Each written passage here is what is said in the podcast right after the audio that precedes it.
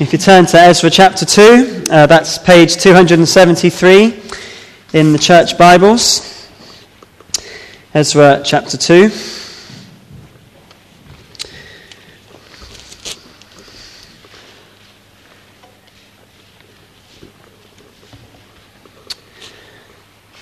A number of people uh, in the church uh, read ahead uh, to what we're going to look at each week, uh, which is a really good thing to do.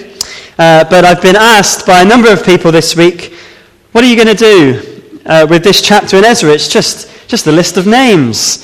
What can you do with a list of names? Well, the Bible tells us that all scripture is given by inspiration of God, or is God breathed, and all of it is profitable. And that includes this list of names in Ezra chapter 2. Now, all of us are on a list of some kind. Most of those lists are boring. I work on the elections, and when I go and I uh, arrive, the first thing I do after we've set up the polling station is to look at the electoral roll and I memorize the street names in order on what page they're on so that when people come in and they tell me their name, I know exactly where they'll be on the list and we can find them really quickly. Now, for some of you, that might be really interesting but really, a list of street names is rather boring, and most of you don't really start singing and dancing about the fact that you are on the electoral roll. Some lists, though, are very interesting, and some we really do want to be on. In 1993, when the Premier League had its first ever season of football, I was a nine year old lad who collected the Panini sticker albums. And I have in my loft somewhere uh, two completed albums of those first two seasons with all the shiny stickers and everything. But I was looking through those albums as a nine year old lad, and I wanted to be on the list of any one of those squads because Plymouth Argyle were not in any of those albums. But I would love, I've loved to have been on a list of a Premier League football squad. Some of you perhaps would love to see your name on the Time 100 list of most influential people in the world today. Some of you may love to have your name on the list of the, the Sunday Times Rich list. Maybe some of you are just thrilled about a list you are already on. Perhaps the list of a golf club, a university roster, a sports team, or even as a member of Pelsall Evangelical Church. When you come to Ezra 2, we see a list. And it appears very uninviting as a chapter. It's a list of names. You wouldn't pick this passage as the favorite passage of Scripture that you have ever read. That when you uh, are, are, wanting someone to bring you comfort or encouragement, you wouldn't say, Oh, read me Ezra chapter 2. But this is profitable. This is Scripture. This is God's Word. But as we think about lists, like I've just mentioned, it gives us an understanding and helps us to see the importance of the lists in the Bible, including this one in Ezra chapter 2. Because the name, or our name, being on a list is very important. For these people on this list, this was important that their name was on it. And the best uh, description of the importance of it that I can think of is there are some lists that you'll be angry or upset or devastated if you are not on them. So, for example, if you went to a university graduation and your name was missed, you'd be devastated, wouldn't you? More so when there is a sports team, perhaps, that's achieved something and they read out the list of names and your name wasn't on there. But even more than that, there's lists of names on war memorials. Or on September the 11th each year on Ground Zero, they read the list of names. And for those family members on the war memorials and that list of names at Ground Zero, those lists are ever so important, aren't they? I went uh, last year to visit the National War Arboretum uh, near Burton. And when I was there, I went and I looked for a specific name. Because I am named after my uncle that died before I was born in the Falklands War. And in the National War uh, Arboretum, there is a, a big memorial to all of the soldiers who have died since World War II. And I went there and I saw engraved in the stone S. Hope. My name was there. And I was moved. In fact, I was more moved than I thought I would be at seeing my name there, or it's my uncle's name, written in stone at the War Memorial. Now, for those that are on this list in Ezra 2, for their descendants and the people looking back at the return from exile, it was very important that they saw their name on this list. And in fact, there's so much in this list that I want to split it into two, and we'll look at it over the next uh, couple of weeks. Because this list teaches us some important truths. Firstly, this week we'll see about God, and next week we'll see about the people of God. Remember, in the book of Ezra, it's split into three sections. The first section in chapters 1 and 2 is about the return from exile in Babylon to Jerusalem. The second section is about the rebuilding of the temple. And the third section is about restoring the law. So we're still in that section about the return from exile. And in Ezra chapter 2, we see a list of those who returned. So this week, we're going to see the God of the list. The God of the list. And I'm going to read you Ezra chapter 2. And as we go through, I'll, I'll stop at certain points just to make a comment about what is going on uh, and what the list is talking about. So let's read uh, from chapter 1. And I apologize if I can't pronounce these names perfectly. But Ezra chapter 2 and verse 1. Now these are the people of the province who came up from captiv- the captivity of the exiles, whom Nebuchadnezzar, king of Babylon, had taken captive to Babylon. They returned to Jerusalem and Judah, each to their own town, in company with Zerubbabel, Joshua, Nehemiah, Seraiah, Reelaiah, Mordecai, Bishan, Mispah, Bigvai, Rehum, and Bana. the list of the men of the people of Israel. Now, this first list, this is my first comment, up to verse 35 is the list of the, of the laymen. Not, um, these aren't people that are religious leaders, these are uh, the normal lay people that are going back to help rebuild the temple. So, the descendants of Parosh, 2,172. Of Shephatiah, 372. Of Arah, 775 of Pahath Moab through the line of Jeshua and Joab, 2,812. Of Elam, 1,254. Of Zattu, 945. Of Zakkai, 760. Of Bani, 642. Of Bebai, 623. Of Azgad, 1,222. Of Adonikam, 666 of Bigvai, 2,056, of Adin, 454, of Attah through Hezekiah, 98, of Bezai, 323, of Jorah, 112, of Hashem, 223, of Gibbar, 95. And then in verse 21, it starts talking about people by town. So this is the, uh, the list of towns. The men of Bethlehem, 123, of Net- Netophah, 56, of Anathoth, 128, of Azmaveth, 42, of Kiriath Jearim, Kephirah, and Beeroth, 743, of Ramah and Geba, 621, of Michmash, 122, of Bethel and Ai, 223, of Nebo, 52, of Magbish, 156, of the other Elam, 1,254, of Harim, 320, of Lod, Hadid, and Ono, 725. Of Jericho, 345. Of Senaah, 3,630. After this, they start listing uh, the Levite, the, Levi- the Levites, starting from the priests, then the Levites, the musicians, the gatekeepers, and the temple servants. These are the people that worked in the religious life of the people. So the priests, the descendants of Jedaiah through the family of Jeshua, 973.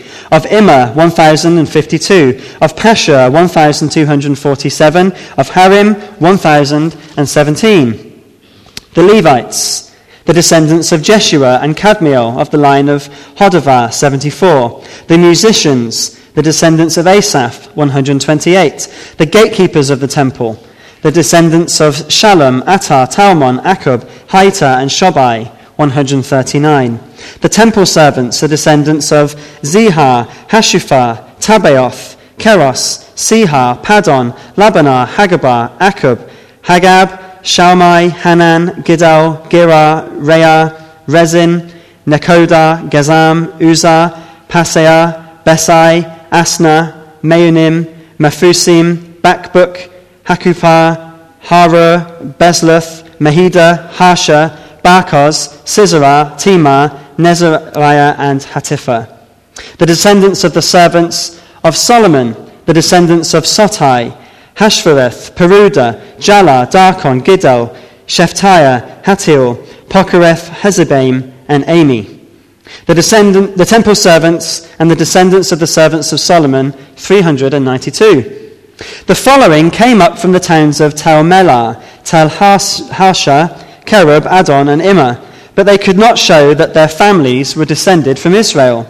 The descendants of Delilah, Tobiah, and Nekoda, 652. And from among the priests, the descendants of Habiah, Hakoz, and Barzillai, a man who had married a daughter of Barzillai the Gileadite, and was called by that name.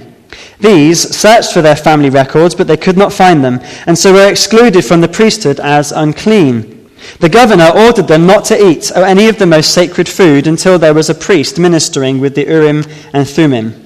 The whole company numbered 42,360, besides their 7,337 male and female slaves, and they also had 200 male and female singers. They had 736 horses, 245 mules, 435 camels, and 6,720 donkeys. When they arrived at the house of the Lord in Jerusalem, some of the heads of the families gave free will offerings toward the rebuilding of the house of God on its site. According to their ability, they gave to the treasury for this work 61,000 darics of gold, 5,000 minas of silver, and 100 priestly garments.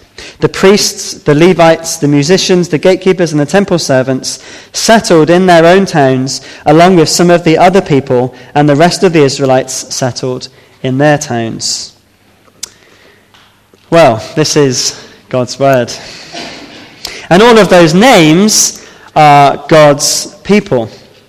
And tonight, as we look at the list in a more general t- uh, frame, and we look at the God of the list, first of all, we're going to see that it's a list of God's people. Then we're going to see that it's a list of God's grace. And then we're going to see that it's a list of God's care for individuals. So, first of all, this is a list of God's people. Verses 1 and 2 tell us what this list consists of. So these are the people of the province. So the province is Judah, which is where Jerusalem was, and this was the province where the people were going back to. So they were living in, Bab- in the Babylonian Empire, and they were going back uh, to the province of Judah. And this list was written after the fact so that the people of the province of Judah who came up from the captivity of the exiles whom Nebuchadnezzar, king of Babylon, had taken captive to Babylon. So these people are God's people returning from exile to Babylon. These are the people who, in chapter 1, remember God's heart, uh, God had moved their hearts. Their hearts had been moved so that they would go back uh, to Jerusalem or to Judah. And in verse 2, we see a list of the leaders of the people who led the group listed back to Babylon. I won't read the list of names again, but in verse 2 we see there the list of the leaders. And an effort is made to show that this group of people are a continuation of the people who were, in, uh, before, who were before the exile a continuation of God's people who were in Israel, in Judah, in the first place. The first reference to that is in verse 1, with uh, talks about King Nebuchadnezzar. He was the king that took them into exile. But the first two leaders that we read in verse 2 are also important for this fact. Look at the first name who comes up in verse 2. It's the name of Zerubbabel. Zerubbabel. Zerubbabel was a descendant of King David. If Judah was still a nation, Zerubbabel would more than likely be king. He is the grandson of the last legitimate king of Judah, Jehoiachin. Zerubbabel is top of the list for this reason. He was in line to be king. Now, Judah were never a political nation again with a king. But Zerubbabel still became the leader of God's people as the governor. There's no throne, but the promise to David to have a descendant on the throne could at least be fulfilled through Zerubbabel because David's descendants still existed. So Zerubbabel is the first name on the list, showing the continuation of the people of God from the king downwards. But look at the next name on the list, the name of Joshua. Now, Zerubbabel was the political leader, but Joshua was the religious leader. He was the high priest. Joshua was the son of the high priest Jozadak, who was the last high priest in Judah before they went into exile. So the religious leadership was still in place. There is a continuation. God is holding on to his people, and they are continuing on after the exile. Now, we don't know much about the rest of the leaders in that list. It's unlikely that the names Nehemiah and Mordecai are those from the books of Nehemiah and Esther. They were probably just popular names at the time, but people do disagree on that. But the point of this list of leaders is to show the continuity of the people of God. This is a list of God's people. And there's a parallel passage to this in Nehemiah chapter 7. The list is presented in Nehemiah 7 slightly differently, but it's another list of God's people going back. But the interesting thing about Nehemiah 7 is that there are 12 leaders, whereas here in uh, Ezra there are 11. We don't know why there are 11 here and not 12. Perhaps uh, Sheshbazzar is uh, not included, who was the one who was leading in chapter 1. But the point here is that the leaders are leading God's people. Remember, there were 12 tribes in Israel. In the New Testament, Jesus picked 12 disciples. And here we have a group of leaders leading God's people back into Judah. But here is an important element for us. I said at the beginning that we are all wanting to be on some lists. Well, we read in our reading a list that we all need to be on. And this is the big picture of this passage that God lists the names of his people. God lists the names of his people. And in Revelation 20, we see two lists which are revealed at the end of time when God, the righteous judge, judges everyone who has ever lived. Now, the first list, the list of the dead and all they have done, well, there is judgment for those on that list. But the Bible in that passage talks about the book of life, which has names written in it. Names. Now, the problem is that we don't deserve to be on that book of life. Our sin, those things that we have done wrong, stop us from being in the book of life and cause us to be on that list of judgment. And if your whole life was judged, well, no doubt you'd have some things that you were proud of, but for me at least, they would be eclipsed by all those things that I am ashamed of. Those things recorded, those things that I have done and things that I have said, even things that I have thought. And I deserve hell. because I deserve to be on that list. But in verse 15 of that passage in Revelation 20, it says, Anyone whose name was not found in the book of life was thrown into the lake of fire. Those who are in the book of life are a list of God's people. Those who have been saved from condemnation. And God has his people on a list. And friends, this is a list you want to get on.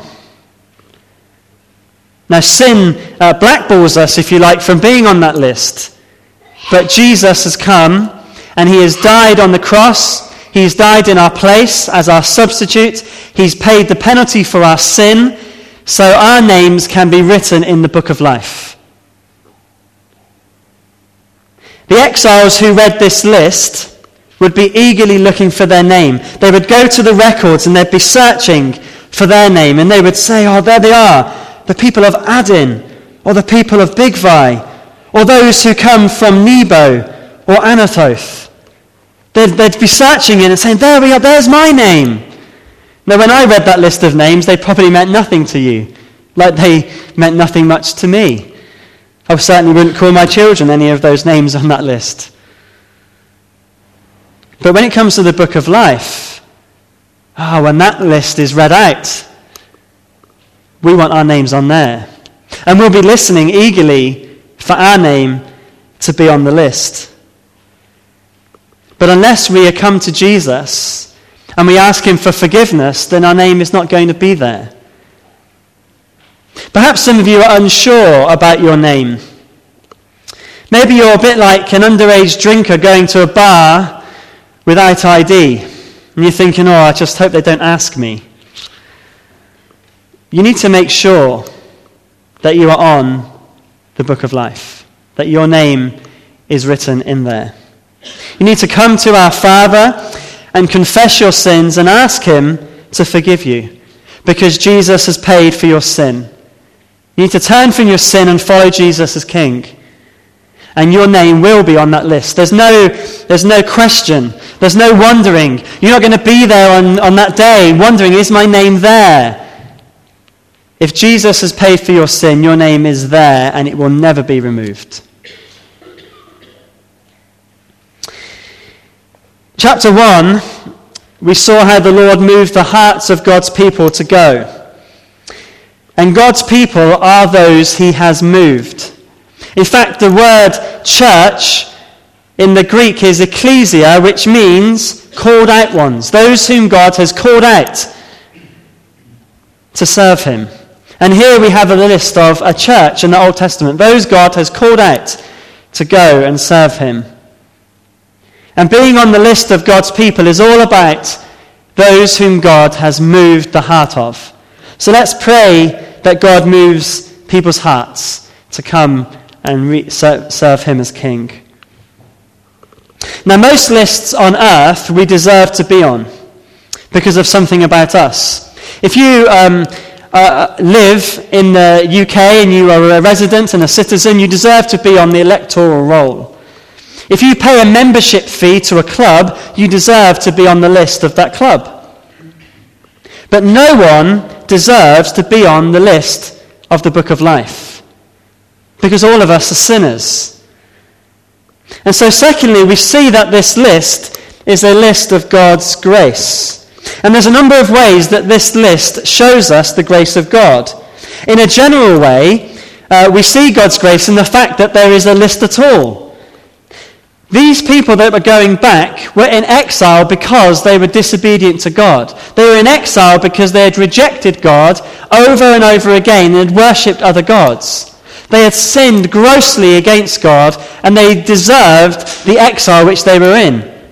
But here we have a list of names that God has called back by grace to go back to their land. And aren't we, as a people of God, sinners saved by grace? We read at the very beginning that Paul wrote that it's a faithful saying and worthy of all acceptance that Christ Jesus has died for sinners, of whom I am the worst. If we are on in the book of life, it is only by God's grace. It is by grace that you are saved, through faith, not of yourselves. It is the gift of God, lest any man should boast. Let us not forget that none of us deserve to be on God's list of his people. And I pray and, and, and urge you not to, uh, that, that, that this truth would deliver you from, from pride and it would cause us to worship God fervently. As Christians, we are saved eternally by grace and will continue to be shown God's grace even as we struggle with sin. And there's two ways of looking at this list. First of all, uh, as we look at Ezra and the return, uh, first of all, we see that it pictures our deliverance from sin into eternal life as Christians. That's one way of looking at the exile. We're delivered from sin into eternal life. But secondly, we can also see a picture of how God restores his people when they are wayward, when they have sinned. As a Christian, I'm eternally saved. My name is in the book of life, and I can't remove myself from that. But I still struggle with sin. My relationship with God can be damaged and, uh, and, and, and, really, um, I can have a, a poor relationship with God if I sin and I fall. But God even brings us back to Him in those times too. And that's more where the people of God were here. They were still God's people, even in exile, but He brought them back into fellowship with Him. They, he brought them back into the land He had promised. And even when we struggle with sin, God brings us back. And maybe some of you here tonight are struggling so much with sin that you feel alienated from God and feel so far from God. We must remember that God is a God of grace and brings his people back. And so the door is opened for you to return to God. But as they returned, things were not the same as they were before they left. They no longer had a political independence and power that they had before. The temple that they later built, we'll see, was not as grand as Solomon's temple. The list of numbers here of people might seem like a lot, but really, when you consider a whole nation, 42,000 is not a lot of people. They were reduced in number. A couple of interesting facts about uh, how this is seen to be true. If you look at verses 36 to 39, you see four groups of priests uh, the, the, descendants of Jedediah, Immer, Pasha, and Harim. There's four groups, but initially in Israel there was 24. They've been reduced. You might think that their music group was quite big in verse 41 with 128 people in it. But initially, there were three groups of musicians. Here there's only Asaph, but Heman and Ethan's groups are missing. You see, there's a reduction here in the numbers of people, a reduction in the amount of leaders they have. It wasn't the same as what they had left when they returned. Sin had changed things. And sometimes when we fall into sin, God brings us back but sometimes the consequences of sin are such that things are never the same again. And as you go through this list, there are names that you won't be able to find that much about. But there are some names that we do know about. And one name which highlights God's grace amazingly is the name of the town in verse 23. The name of Anathoth where there are 128 people returning. Now, for some of us, when we fall into sin, things are never the same. Things uh, are damaged. But God shows his grace in another way to the children of Anathoth. Anathoth was a town northeast of Jerusalem, and it was where the prophet Jeremiah was born. But the prophet Jeremiah was not accepted in his hometown. In fact, they tried to kill him. And in Jeremiah chapter 11, we read about this town. The words will come up on the screen. Therefore, this is what the Lord says about the people of Anathoth, who are threatening to kill you, saying, Do not prophesy in the name of the Lord, or you will die by our hands.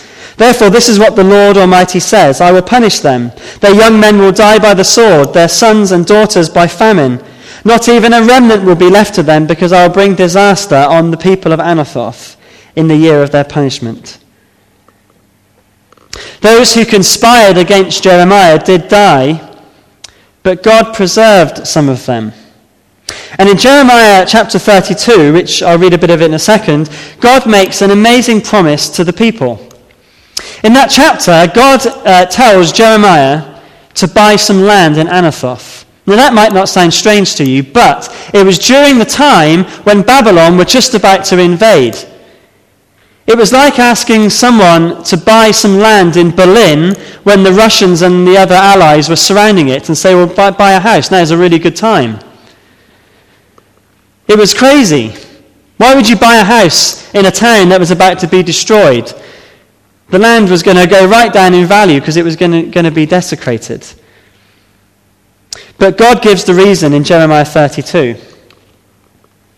He says, This is what the Lord Almighty, the God of Israel, says Take these documents, both the sealed and the unsealed copies of the deed of purchase, and put them in a clay jar so that they will last a long time. For this is what the Lord Almighty, the God of Israel, says Houses, fields, and vineyards will again be bought in this land. And 70 years or so later, we read in Ezra chapter 2, in verse uh, in verse 23, the men of Anathoth, 128. And there they were. And they went back to Anathoth, and they would have dug up this time capsule of a clay jar that Jeremiah had left in the field. And out they would have pulled this deed of purchase, and they could say, God keeps his promises of grace. They could say that um, houses and fields and vineyards will again be bought in this land. Amazing, isn't it? Their names were there on the list of grace. No matter how awful we've been, if God has called us to be his people, there is a way back by grace. For God's people as a whole, things were never the same. But sometimes, if God wills it, the consequences of sin can be so removed that we can continue serving him and like children of Anathoth, in our lives, houses and fields and vineyards can again flourish. Either way, it is all God's grace. And for us, we need to be ever so thankful that God has been gracious to us.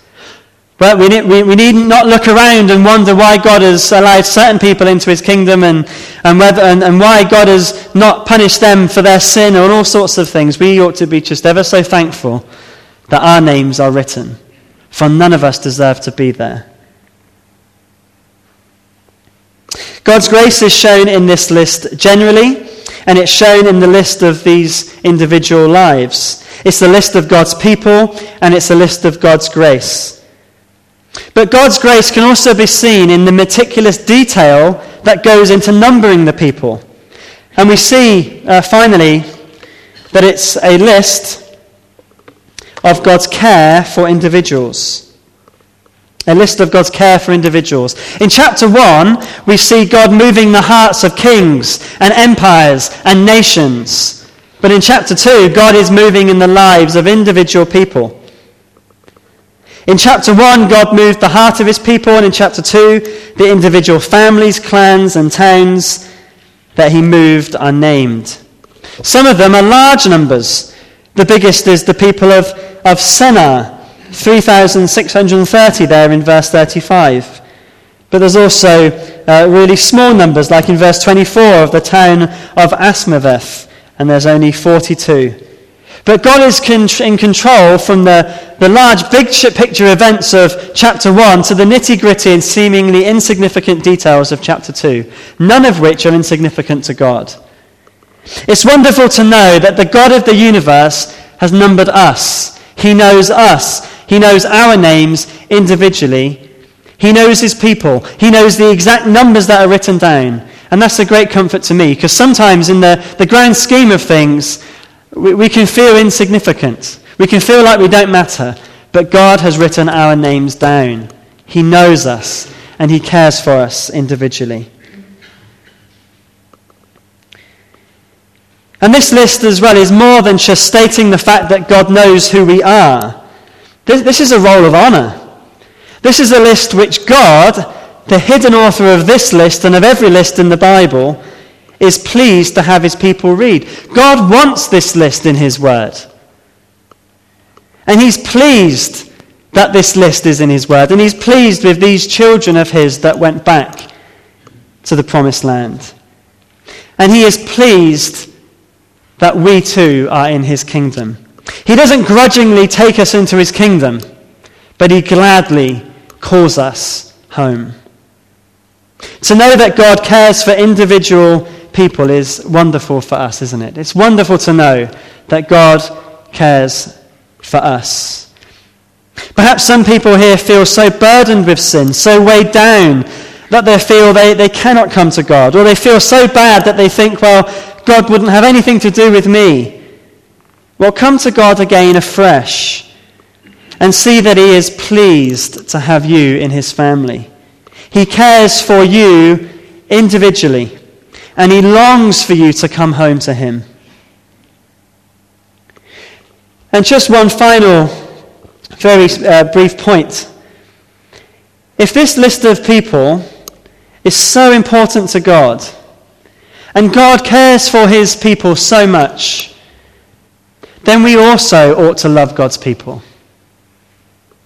Every person in our fellowship, every person in God's kingdom is cared for and loved by God individually and personally. For every individual in the kingdom of God, Jesus has died and paid the price for their sin. And so we ought to love them in return. Even when they are difficult, even when we wonder what on earth has God done. but God knows. God cares for them and has died for them. What a wonderful God we have. We've seen this week the God of the list. It's a list of God's people. So let's be sure that we are part of his family through the forgiveness of Christ. It's a list of God's grace. So let us be thankful for God's grace and live in the light of it through adoration and praise of, of Jesus. It's a list of God's care for individuals. So let's remember the God who knows us individually and intimately and is pleased to have us on his list. And let's treat others in the same way that God does. Next week, we're going to see how we are a people who ought to live as God's people as we look at the people of the list. But for now, let's consider the God behind the list and worship him as we sing. We're going to sing a song which fits really well with this list of God's people that he has prepared a place for me. So let's stand together and sing.